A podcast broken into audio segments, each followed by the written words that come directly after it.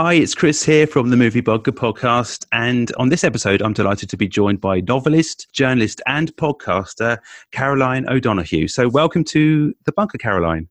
Hi, Chris. It's brilliant to be here. Thank you for calling. You're very welcome. It's great to have you on. I was just going to ask you quickly oh, for anybody who doesn't know who you are or is not familiar with your work, could you tell us a little bit about yourself and what you've been doing? Well, sure. Well, um, I am an Irish uh, novelist. My first book, Promising Young Women, came out uh, the summer of this year, of summer of 2018. Uh, the paperback is going to be out in March, so everyone have a look out for that.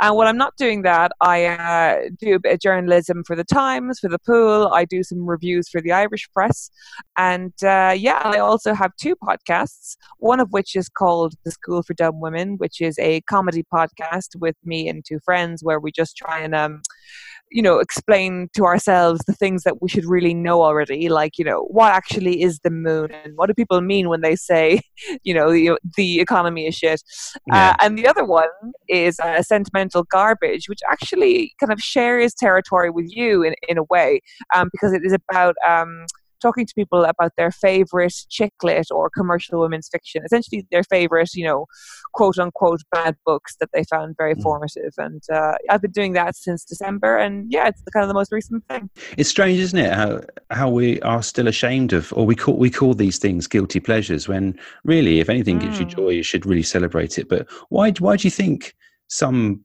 like not especially novels or um, fiction novels get such a bad rap? I think I think about this question a lot, and, and to me, I think with um, it, not even fiction, but just culture in general, yeah. whether it's films or music or whatever. I think it's a two pronged thing. I think the first thing is that you know, people enjoy a certain level of junky predictability that they're mm. familiar with. Do you know what I mean? It's the same thing as, you know, have, having a kind of a, like having a McDonald's or getting some Maltesers or whatever. And that, like, there's a, like everywhere in the world, a chicken nugget tastes the same. And yeah. sometimes when you're feeling vulnerable, you reach for chicken nuggets because it will taste like childhood. And that is where sort of junky stuff comes from, I think. Like comfort food, essentially yeah and, and we feel very affectionate towards it etc and i think that's one level of it and and obviously that kind of junkiness can often get applied to sort of formulaic storylines like hmm. romances mm. or like certain kinds of action movies that were you know big in the 80s that that, that might not have been technically great but people really loved um, and then well then that's what what happened over the years was that um, these genres are very broad and a, a, lot of quality exists within them and there's very there's, there's brilliant rom-coms for example like when harry met sally or something and then mm. there's rom-coms that follow the exact same plot beats that are terrible and uh, due, I think, because of laziness for most people on a critical level, and also because of um, sort of sexism and uh, general prejudices that people have over certain kinds of entertainment and, and what it means to certain kinds of people. Uh, and this is sort of the second level with which guilty pleasures work on, which is that it's a mm. way of dismissing things that people like and and if you're dismissing those people it, it, it's generally you know teenage girls um like i remember for many years people were very upset about the sort of the twilight franchise and and you know it was kind of very de rigueur to like m- make fun of the whole vampire trope. Oh, but yes. you know, nobody was making the same level of fun about you know sci-fi for boys. You know, it was no. kind of I, I, I well, I mean, they are a little bit. I mean, everyone makes fun of Transformers, I suppose, but uh, I don't know. I, I think it's very interesting uh, that people it's how, how the group that likes that thing is seen and then people mock the thing as a way of mocking the group you know? Yeah no i agree. I think um, there can be a lot of scorn poured on these on these films just because of the audience they're maybe marketed at and the popularity that they have and and not cons- not maybe perceived as being serious literature or serious films. And it's a shame because i mean you know when it when it's done really well you know you've got um, the hunger games and you know uh, the tween tween movies or the tween uh, books. Although I think the ones Absolutely. that get the, the most yeah. kind of vitriol, and uh, I think the internet now sees well with Twitter and everything else. There's so much more voice out there to pan stuff and poo-poo stuff. I listened to one of your um, podcasts already, and I thought uh, it's it's there's something that I've actually said as well is uh, about books is that nobody sits down in good faith to write a bad book or to make a bad film. Like these things, like films take years to Mhm. fund and to make and everything. And and everybody who shows up to those films Mm. like think they're th- uh, wants to do a good job, you know. And everybody who writes a book wants it to be a good book. And um, I don't know. I I, do, I am very critical of people who are just able to. You know, to see a trailer and be like, "Well, that's shit." Well, listen, we've talked about you know my guilty pleasure with the Greatest Showman. Okay, I've over- I've exposed myself, but what what? Let's talk about yours because this is why you're here. Obviously, to talk about the films that oh, course, critically, critically, you know, maybe you've not had the best reception, but you know, you would always go back to that comfort film that you like. What have you got? A couple you could share with us? Um, absolutely, and and they all share the same theme, which is that they're all um, camp, uh, and Yeah. they're all uh, something that you might see at two a.m. in a gay club. Um, and the number one is uh, the best little whorehouse in Texas. Oh, Have I've never heard it? of it. No, I've never even heard of this. oh my it. god! Like, I, I literally could spend the rest of my life explaining the plot of the best little whorehouse in Texas. Okay, so it's uh, Dolly Parton and Burt Reynolds. Um, I think it's the late '80s it was made. Um, and Dolly Parton uh, plays Miss Mona, and she is a um, she she runs a whorehouse. She is the madam of this uh, in this this small Texan whorehouse called the Chicken Ranch, and it's kind of on the outskirts of this little sleepy town. And um, the beginning of the film, we get this whole history of what this what the Chicken Ranch means, which is that like you know it's been there since like the the, the dawn of the 20th century, and you know it kind of when, when the when the boys came home in World War One, it welcomed them. When they came home in World War Two, the Great Depression. Basically, this thing has been like this pillar of society throughout the 20th century, and then it kind of sweeps up the up the you know big staircase, and then we see Dolly Parton, the current ruling matron of this this establishment, and she's there looking just amazing. You know, you know how like obviously everyone loves Dolly Parton, but there's a point where like it goes from Dolly Parton, what a beautiful woman, to like Dolly Parton, like li- living drag queen. Um, but she's right, she's right in that middle zone, you know, where Yeah, she's yeah, like yeah. half and half. She's like in that little crossover in her career, and she just like, the body is all intact. She's just like this perfect hourglass covered in rhinestones, and um, she starts right away with the song. Obviously, it's a musical. Oh, yeah. Um, yeah, yeah. And course it is. Uh, she starts. of course it is. I should have said that right off the bat. Honestly, of all the telev- not televised, of all the filmed musicals, um, it is the most all killer, no filler soundtrack of any. I, I and I will really swear to that. And okay, and so so we have. We have Miss Mona, we have Dolly Parton, and uh, she runs this very uh, beloved, successful whorehouse. And um, by the way, I'm saying the word whorehouse a lot because it's the word the film uses. Obviously, politically cor- political correctness being that's probably not the Yes. phrase that we would use. No, Sex worker warehouse. yeah, so it doesn't have the same ring to it, does it? no, it doesn't. Brothel, whatever. yeah, yeah. Um, and so, so um, she runs this thing, but like kind of everybody in the town has this understanding that, um, you know, she's a woman who she always pays her taxes. She paid for the little league's, you know, new uniforms. She's a strong member of the community. People aren't necessarily close with her, but they respect her. And then this other character, um, her counterpart is Ed Earl, and that is Burt Reynolds. oh, I like, what a great guy. Rest in peace, Brett. What a great guy. um, R.I.P. I, I, I think um, people always say that um, you know where someone's coming from culturally um, if by who what they know Mandy Patinkin for. So uh, some people know Mandy Patinkin for Criminal Minds, and they're that Yeah. kind of person. Some people know him for The Princess Bride, and they're my kind of person. um, Yes. but I think you could also say the exact same thing for Burt Reynolds. You know exactly where someone's coming from in life. Uh, if if what they know Burt Reynolds for, whether it's Boogie Nights or his westerns or whatever, and for me, it is the best little horse in Texas.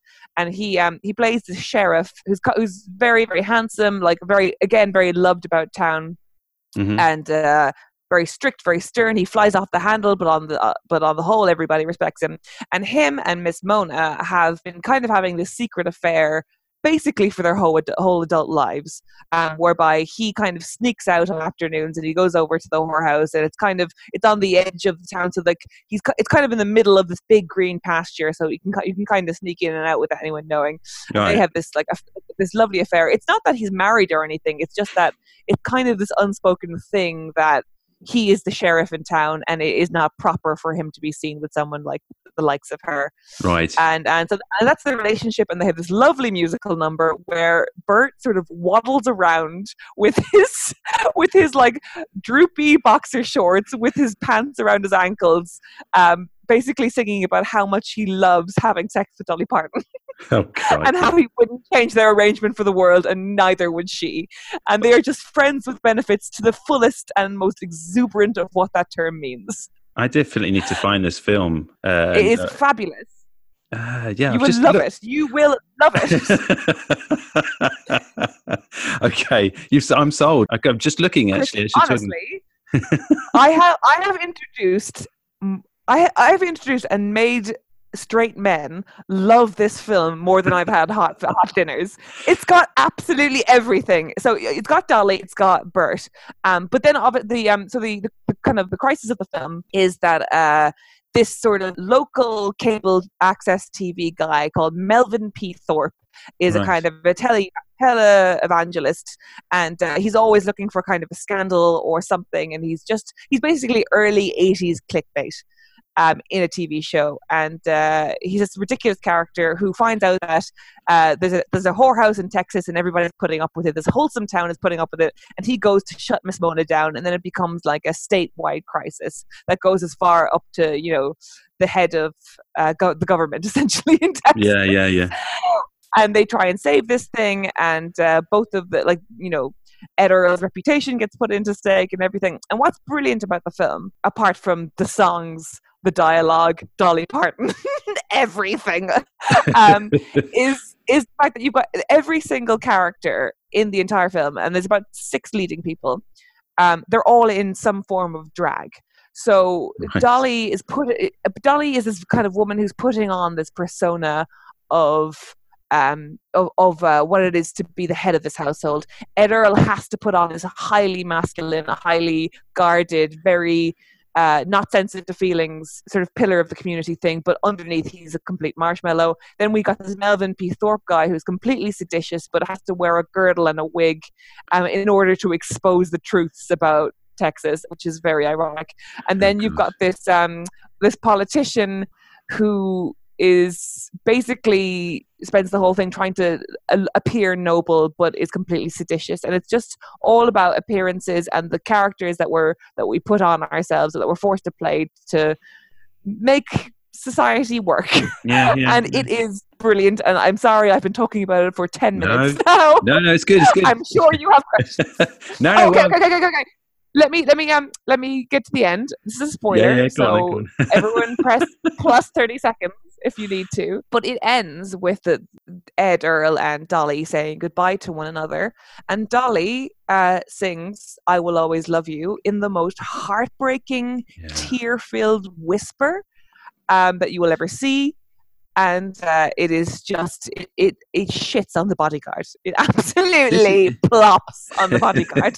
this is the or- is this the origin of that song? I know she's the original. Uh, she did the original version of it, but is this just is this from that film then, or is it just she? she Uh, no, actually, the uh, the origins of that song are very interesting. So, for a long time, Dolly was um she was on a show called the Porter Wagoner Show, which was a country variety show, and she became this sort of big hit on that show as being like, okay, and here's my magical assistant Dolly, but like Yeah. in a in a country way. Mhm. Um, and and uh, she tried to buy herself out of her own contract when she was getting huge airplay uh, nationally, and Porter Wagoner wouldn't let her. Uh, he wanted to keep her on the show, and uh, eventually she came to him with this song, and she, as a way of explaining to him that, like you know, they had grown so much together, and she appreciated everything he'd done for her, but that she had to move on, and could she please let him? You know, if I should stay, I would only ever get in your way, etc. And Yeah, she yeah. fin- apparently, accord- according to lore, she finished the song, and he agreed to let her out of agreed with tears in his eyes to let her out of his contract contract with the proviso that he got the royalties to that song Jesus Christ. yeah so a real old bastard so that song and then that song actually went on elvis tried to buy the song years later but um dolly would never let it go Quite right. Yeah. so that's a, that's the briefest so your question i believe was what what caroline is your guilty pleasure No, that's a the great, answer uh, was a answer. No, I, I, um, um, when you say guilty pleasure, it is absolutely not a guilty pleasure because, as you can tell from my ferocious Yeah. tone, I love it more than anything in this world. But it was completely panned when it came out, and Yeah. totally, I mean, you've never it, and people, you know, people have heard of enough of Dolly Parton's film career in order they should have heard of this, but Yeah. it was totally panned and it fell under a rock from the moment it was released. And um, I just wish more people uh, would take the time to get to know it. Well, it got um, five point. It's five point nine on IMDb. Amazon UK have given it four point four, which is quite high actually. But fifty six percent on Rotten Tomatoes. I mean, what what do they know? I mean, come on. What do that? What? How? How? Um. How high does it have to be for it to be certified fresh? Oh, it's got to be up into the eighties, isn't it? I think for that sort of, or even higher, Mm. maybe. So yeah, it's, no, it's certainly not fresh, but it, I mean, it's got. Certainly not fresh. the interesting thing about that is, is that like if I think about all of my like my favorite films, like um, you know, The First Wives Club, Death Becomes Her, all these kind of famous high camp, very like kind of things that you see Diane Keaton in. Mhm. Um, yeah, these are films that when they came out, apart from maybe Roger Ebert, they were all kind of panned as being fluff. Like First Wives Club got terrible reviews when it came Mm. out, and I think it's a brilliant comedy, and like all those actresses are at the absolute peak of their abilities in that film.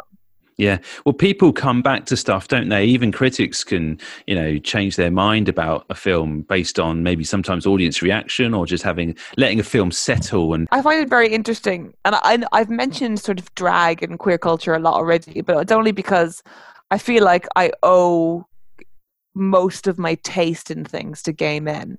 Uh, Mm. they were kind of always the when I was a teenager the most important people in my life who uh, who showed me things, who told me things, who gave me books, who gave me films, um, and and. Uh, I- think what's really interesting and really important about the kind of films that I love, the ones that you know, Dard, Cher or Dolly or um, you know The First Wives Club, Death Becomes Her, all those films, is that they, yeah they, they were all they're all considered cult classics now. They were all critically panned when they came out, um, Mm. but I think what what the gay community, the queer community, is really good at doing is taking these things with these singular, brilliant female performances in them uh, that were completely knocked over when they came out because of you know this very overwhelmingly male film critic world that they came out in yeah, yeah. and and they and they elevate them and they and they recreate them in performance and they make the they're the ones that make nine times out of ten that are making these things into cult classics do you know what I mean yeah, yeah, yeah. they're they're they're doing all that work. They're you know they're showing Mm. them in little cinemas and stuff, and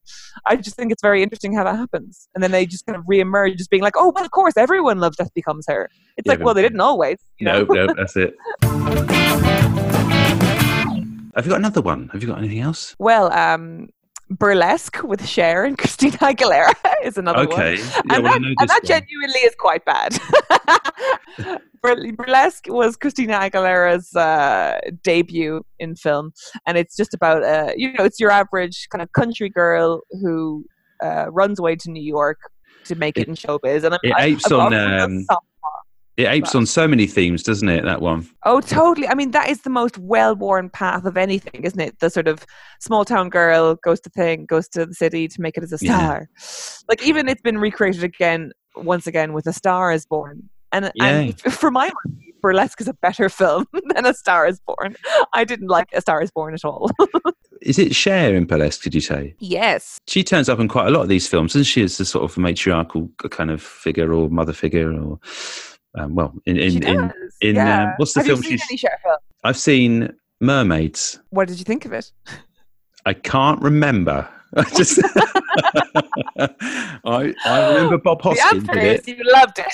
and I, I remember I remember the song because yeah, that was when what was it the nineties? I guess that was a big song, the Shoop Shoop song. But apart from that, I I Oh, honestly it's in couldn't tell you a lot. yeah, yeah. Uh, yeah, it was when early Winona and very, a very young Christina Ricci was in that. That's right. Yeah, yeah. Yeah. And she's gone on to good Yeah. things as well, hasn't she? So burlesque. has. Okay, I'll tell you the stats on burlesque. Uh, Okay. Burlesque got six point four on IMDb, which is actually not too bad. But Rotten Oh, Tomatoes, okay. Rotten Tomatoes, which is kind of, I guess, one of the biggest, uh, you know, critics, ensemble critic kind of websites, I guess. 36%, I'm Hmm. afraid. 36. Yeah, so that's so it's, it's got the little green splat sign on it. Yes, the green splat sign is present. Green splat. is correct? oh, oh, well, never mind. Well, listen, it's, it's the point. That's the point. I mean, let's. Everyone now is going to run out and stick it on Netflix, surely. Oh God, it's just so much fun. And um, who, who makes a brilliant performance in it as well is uh, Stanley Tucci. Oh, he's great. Um, Yeah. He's so good. I, honestly, I keep waiting for the Stanley Tucci HBO TV show to come out. You know, where he plays like a masseuse or something. You know, I just I love him when he is when he's in these kinds of roles. Like he does a similar one in The Devil Wears Prada, where he kind of has a vaguely kind of um a sort of a he's it's, it's he kind of plays a similar role in burlesque as he does in Devil Wears Prada, where he's like the the person who's supposed to be maternal to the lead woman is Mm. not doing so. Is like is failing in being um maternal, and so he becomes the mother hen. You know, and I love when Stanley plays a mother hen. He's so good at it because he's just so comfortable in his in his self. You know, it just radiates calm, nurturing vibes, and I love it. Yeah, no, he was in. What's that? Is it Easy A? He's in, and he's or is, am I thinking of? Yes, a, Yeah, he, a- a similar role again role. at That's what made when you said it. You started saying it. That's exactly what I was picturing in my mind because he does that that whole shtick in that, and it's lovely. Yeah, he's and his, his beautiful forearms, just so good. But I would love like um Stanley Tucci in a show, like if he was like the head of a, an all girls boarding school and he just taught them how to believe in themselves. yeah, yeah. he's so good. So yeah, well, he's maybe he can be uh, he can we can add him to the rock uh, list of can Stanley Tucci save this film? And you know, oh, we did, um, we did uh, the last episode that came out or last week. I think it was uh, the last night. The Transformers, which is they're all pretty hideous, but Stanley Tucci's in Mm. one, and he's he plays Merlin. Is he? yeah, he plays Merlin, God. and uh, from you know back in the day, and he's well, I hope he very bought a very nice house for Emily Blunt's sister off of that. he's very good in it. He's probably one of the things that actually saves the film. Well, it doesn't save the film, but it makes it sort of half decent, well, watchable, I guess, because he's he does that kind I of believe dressed, you. yeah dressed up camp thing quite well when he's uh, in um, like To Kill a Mockingbird and the kind of um, oh not To Kill a Mo- yeah well what's that What? franchise? What's that franchise? Not To Kill a Mockingbird. Uh, you know, Hunger Games. The Hunger sorry. Games. Were you thinking Mockingjay? Mockingjay. Mockingbird. Yeah, I'll edit Yes. that bit out. No, I think I think it shows the people how real you are. they're they're two great films. I won't ask you for any more because I don't want you to you know to feel under any pressure to divulge this to anybody. But I have so many. I have honestly. Oh. and also, sorry, this is the most important one of all. You can almost even edit this one and put it at the top. yeah, yeah, Um, it's one of my favorite films, and it's definitely my favorite comedy. And the reason I haven't thought about it is because I off I always forget that it was panned when it came Yeah, out, which yeah. is uh, Walk Hard. Do you know oh Walk Hard? yes, Walk Hard, which is the Walk the Line um, parody, right? Or Yes. John C. Uh, Yes. John Seymour, is it? No, John C. Reilly. John C. Reilly. yeah, Yes. Did you see it? Do you know? I haven't seen it. I, I remember avoiding it because it w- it was panned. But yeah, if you're going to convince me to see it, yeah, Sorry, I'm just. This is just like a lot of me convincing you, but this is my last one, I swear. So I, I read something about Walk Hard recently. Um, was just that nobody. Yeah, there's a, there's a saying that nobody who heard the Velvet Underground's first album went on to make a bad album, and anybody similarly anybody who saw Walk Hard never made a bad biopic because it is such it is such a smart takedown of the ridiculous ways in which for about 50 years there yeah, um cinema decided it was going to review the lives of famous people. You know the whole uh, like basically taking the piss out of those like terrible tropes that is like you know the whole thing of like oh the um the main character has something terrible happen to him when he's a boy and then he immediately decides to become a famous country singer. Like in walk hard that's um you know john c. Reilly's character watching his brother being cut in half with a machete. Um, it's, it's That just would so it. ridiculous. And and there's like all these um ab- fabulously terrible cameos like jack white plays elvis jack black plays john lennon um it's that's uh, it's, good um, casting. it's so fabulously brilliant and it's it's so much smarter than it needs to be like the the stupid jokes are stupid and funny and you laugh at them and whatever. But then there's so much clever observation of how Hollywood thinks about fame and how it Mhm. thinks about musical fame and how silly and pretentious and precious the whole industry kind of was during the 10 year period where all they wanted to do was to reward like Ray and uh, La Vie en Rose and uh, uh, you walk the line and how formulaic it was. And I think the reason that it was so critically panned was because it was such a brilliant satire of of uh, the kind of Oscar baity movies that everyone loves to to give five stars to, but then completely forget ever existed. You know. I'm definitely going to check that one out because I think um, John C. Reilly is doing really well at the moment, isn't he? Well, he's done. He's, he's good in pretty much everything apart from that that Sherlock Holmes uh, Sherlock Holmes film that's just come out apparently, but it's pretty yeah. bad. What was he thinking He- there? I don't know, but I think I, I think that was more out of a duty to do something again with Will Ferrell or something, maybe I don't know. And you know, there's other people in that, but yeah, no, he's he's he's always pretty good in stuff, um, and he's just got such a, a lovely face, like a. he does. he really does. And he, he's not a Um, typical kind of A-lister, is he? He just doesn't. But uh, he's just so good. I think I think what what John C. Reilly does is very particular in that he plays these very silly, outsized roles, but he plays it with a real kind of humane sort of earnestness, you know. And Mhm. you really like. Whereas I think when Will Ferrell gets hit in the balls with a football, you laugh. But when John Yeah. C. Reilly gets hit in the balls of the football, you laugh. But then you go, "Oh, I hope he's okay." You know? He's so likable. yeah, yeah. yeah, mean, I, I don't don't- want him to be hurt. I think people have um, people are kind of I don't know maybe they're getting a bit fed up with uh, Will Ferrell over the, now. He's not really his early stuff was great, and I think now he's kind of lost some of that goodwill that people had towards him. He seems to be just sort of fading away, and needs to do something really good. I think I just or a really decent comedy. Come back to what he's really good at, which was obviously the Anchormans or the early early ones anyway. And Elf is one of the greatest films ever made. Oh my god! Oh, Um, Elf was. I mean, there, was he really had like it was a bit like Jim Carrey in the mid '90s when he just had about four years there where he just made hit after hit after hit, didn't he? And yes, then yes. I don't. I, I think you can only be the funniest person in the world for a limited amount of time, and then you're just like shot like a racehorse, or you should Yeah. be, Yeah, yeah, yeah. rather than us having to see you rot. We're talking about Christmas films. I mean, that brings me on to the other thing because in your one of your recent uh, episodes of your podcast, School for Dumb Women, is that you discussed Christmas films and specifically yes, the I don't know how would you say the the the genre that has become it's, it's mass made for? TV Christmas films. Yes. Yes, yes. So, what did you discover about these films? Because obviously they are ripe. I mean, aren't they? Oh God, they are ripe for parody, and they're so so Yeah. funny. Um, so uh, how that came about was uh, my good friend Alan McGuire. He has uh, several podcasts of his own. One of which is called Roast Chestnuts, where he, uh, in his own words, gives made-for-TV Christmas films the respect they deserve. um, Yeah. And uh, and yes, so it's very interesting. Hallmark they. A few years, I think they've been churning out holiday films for a long time. Uh, they start putting them out in June in order to sell kind of QVC style Christmas ornaments on TV. But then basically from October 1st, you can turn on Hallmark at any time of day and there will be a Christmas film on. And they are churned out generally in Canada with them. Yeah. And it's, you know, it's always a nice opportunity for up and coming uh, Vancouver based actors.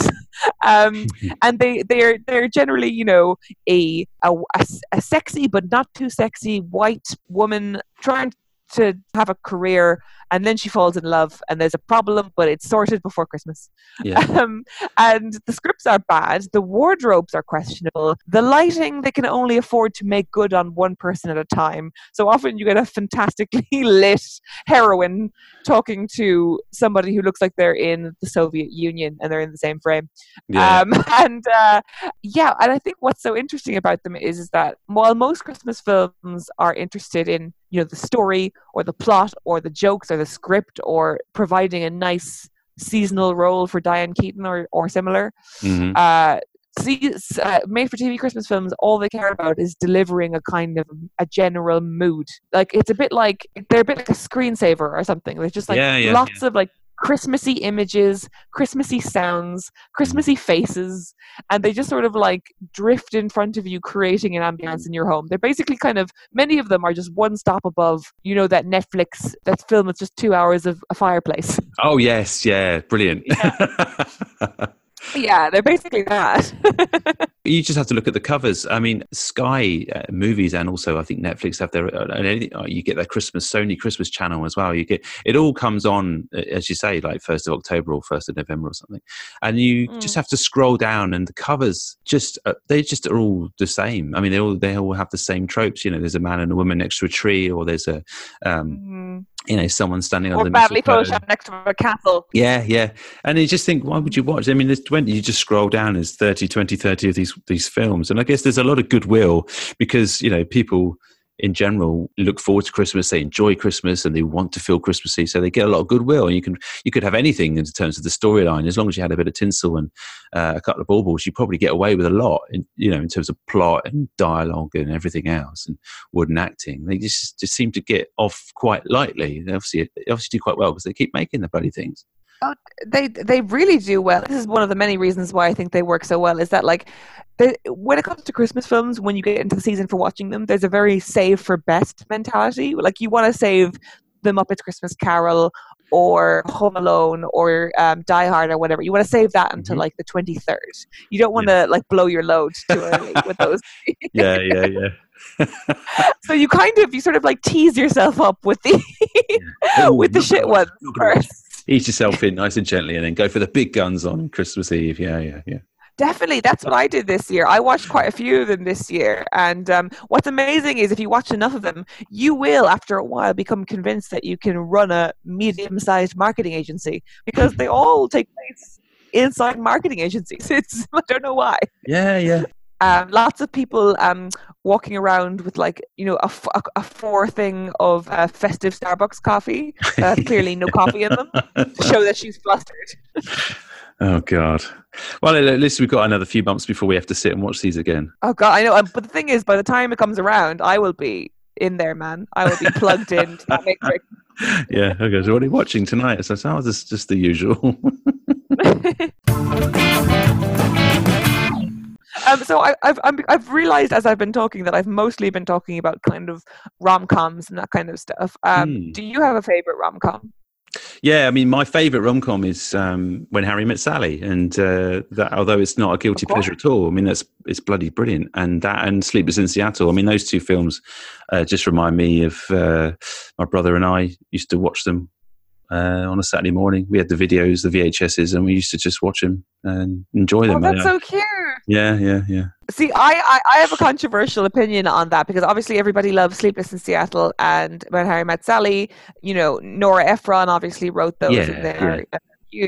But the one that I love the most is You've Got Mail, which which Nora Ephron also wrote and stars Meg Ryan and Tom Hanks. Mm-hmm. And uh, and I think I just love that one. It's so definitely. Much more. It, I think it came third, didn't it? The, I mean, out of her trilogy, I guess. It's, well, she made more films, yes. three, but I mean, the uh, "You've Got Mail" was kind of like the Sleepless in Seattle, like an afterthought to Sleepless in Seattle, and it's just capturing that kind of AOL um, kind of the internet isn't it? I, don't know. Yeah, it really it. it. was. I think it was. It must have been sponsored by AOL. I think I yeah. just um the whole kind of thing with You've Got Mail was that like these two business rivals. She's own she owns this tiny, much beloved little bookshop. He mm. owns like basically Barnes and Noble, and they're going to war with each other. Meanwhile, they're falling in love over chat room, and yeah. uh, it's a very you know very specific to the 90s mm. um, plot point in that there's both chat rooms and uh, thriving book businesses. Um, and um, very niche. And uh, yeah, you're you're and and the the world of it like feels very defined. Like it feels like their version in New York almost feels hermetically sealed. Like like it all takes place on the same sort of three blocks of just incredibly intelligent people who read the New Yorker and go to parties and um, just that sort of Nora Ephron New York. I think is so yeah. seductive, isn't it?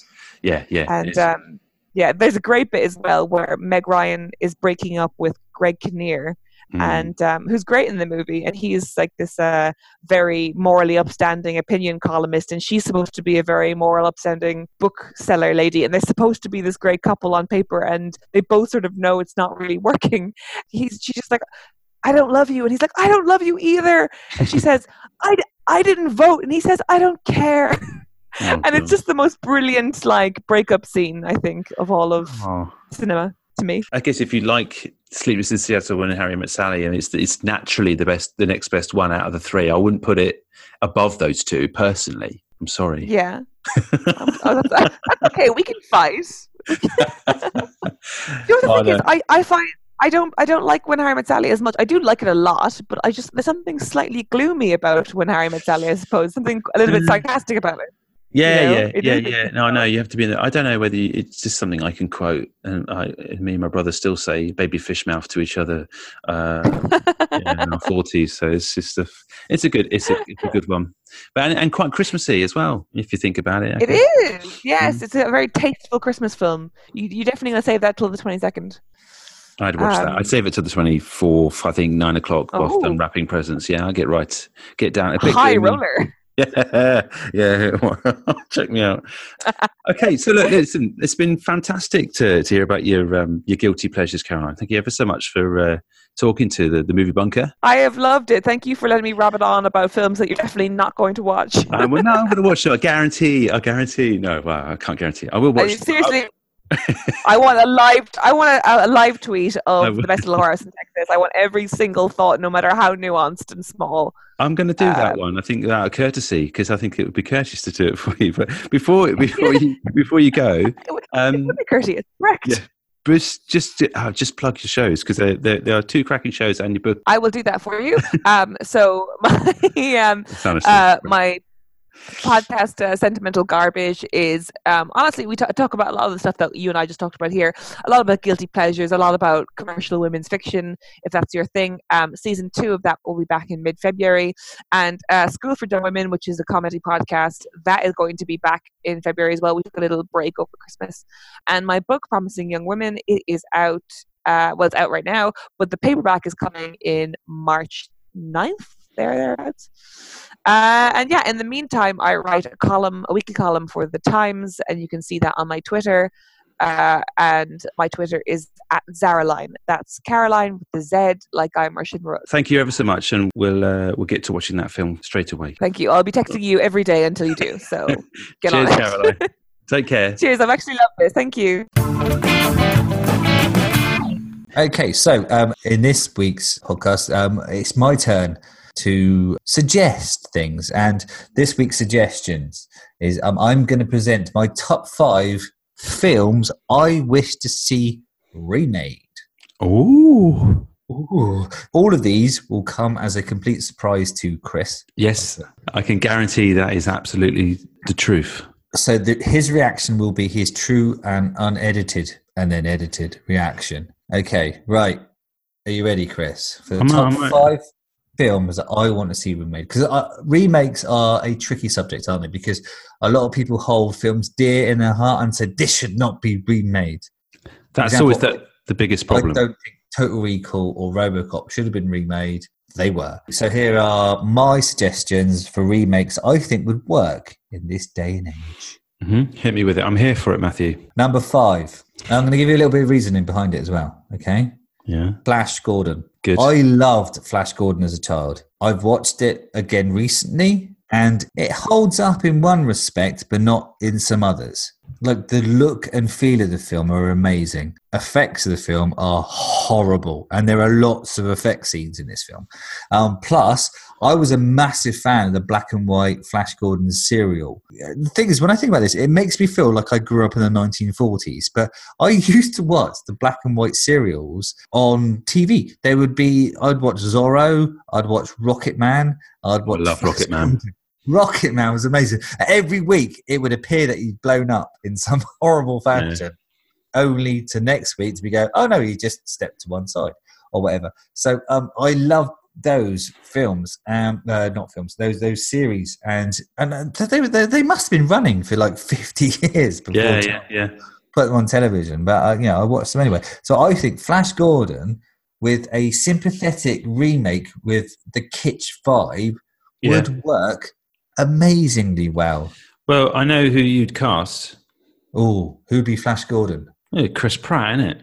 Yeah, it's Is that too, too bang on the nose? Is it? it's too bang on the nose of Star Lord because Star Lord's basically Flash Gordon. Yeah. got Well, they reference it, don't they, in um in Infinity War? It would be hard to not cast Chris Pratt, but I don't think you could. So who could be cast in his steed? I know who saves everything. Oh, friggin' hell! Yes, The Rock. The Rock. The Yeah. Rock could be Flash Gordon. Yeah, that would work. American football, because he's done that American football TV series. yes, Ballers. Oh, great series. That's a Um, very good shout.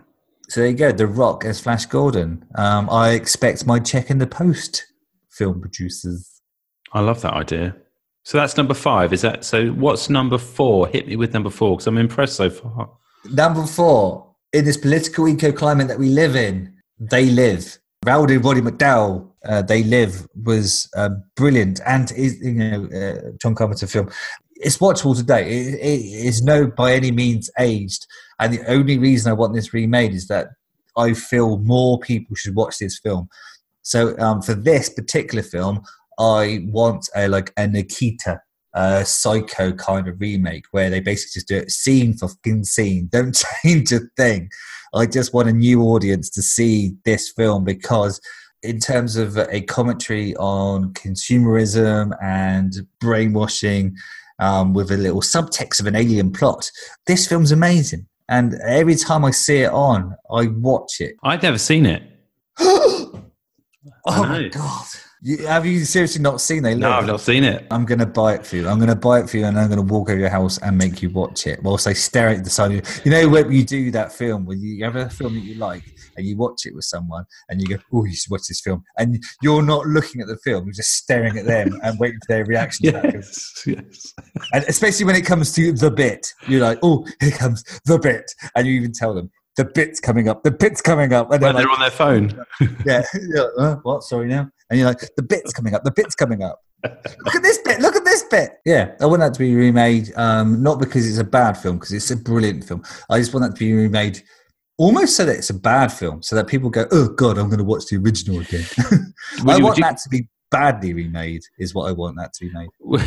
well, we could do it then on the podcast. Would you? the- Who could be the rowdy um, Roddy McDowell character? We need someone. Hulk Hogan?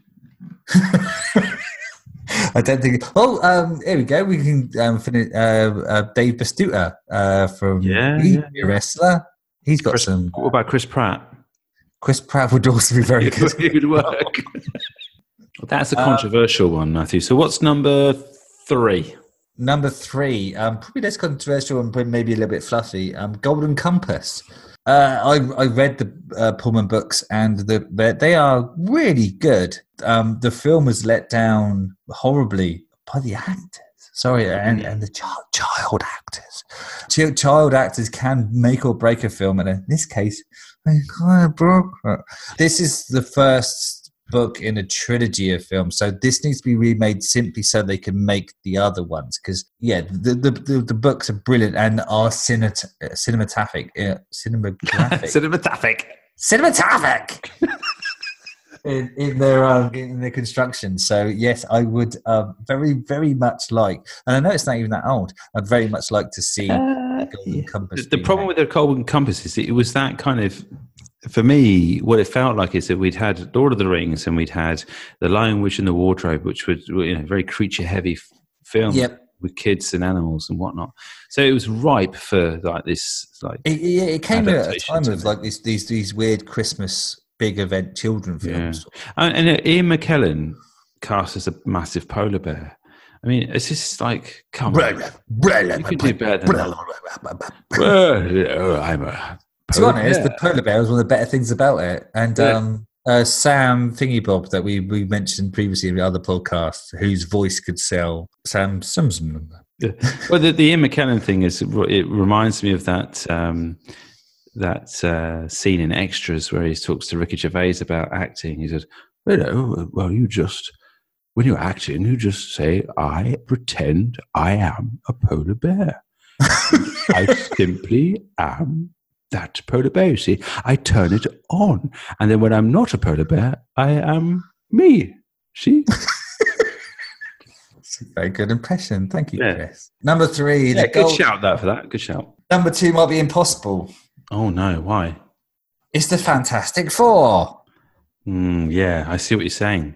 I see what It's you're been- saying. I see what you're saying. It's, uh, I mean, there is, there is a, oh, and I was meant to watch this on YouTube. I sent you the link. Um, I, I found the link to a, a full version. Uh, someone found the original Fantastic Four film that was never fully released, um, and put it online. And I watched the first five minutes, and it was already better than Fantastic Four films that had already come because it was uh, comic book um, reliant. So, uh, for anyone that's not out there in the world of comic book films, Fantastic Four recently be has been made, Josh Trank directed um, it. but it's been remade twice in quite quick succession. So you had uh, Ioan Gruffudd, whatever his name is, Jessica Alba, Michael Chiklis from The Shield. It had a good good cast, and uh, Chris Pine No, as the Torch. Not Not Chris Pine. Chris, Chris Pratt. Nope. Which one is it? not Chris Pratt, not Chris Hemsworth, not Chris Pine, but Chris Evans. Chris Evans. All the Chris's. All the Chris's. So yeah, Captain America. Captain America America's in as the Human Torch, which is confusing to a lot of people. And he was uh, good. Yeah. No, well, no, nothing was good about those films. Nothing. no. Nothing, Chris. and, then, then they remade it recently. Uh, the Drummond guy and uh, Michael B. Jordan. Warbringer was in it. Pretty much all of them have gone off to be in other Marvel films, which is kind of weird. The first family of Marvel needs a decent film, and I think now that the the uh, the, the barriers have been broken down between Fox, they could do it. They could make a decent film, even if they weren't on their own. They could make a film where they were like Spider Man and the Fantastic Four. Um, part of it. Part of an ensemble. yeah, just thing. I mean, because they I it's a don't- good character, it's a good story, and uh, out weirdly, out of all of the films that Marvel have made, it's got the most kind of believable of backstories. In the same Yeah. way that Spider Man's believable. In you know. terms of an origin story, yeah, but I just don't think we could the hardest sell, obviously, take another Thor. origin story. No, and that's the that's the hot that's the hard sell in this one. These guys have got to exist already in the world, and we have to just be plopped into the movie. we movie. can't we can't do it, Chris. So Why?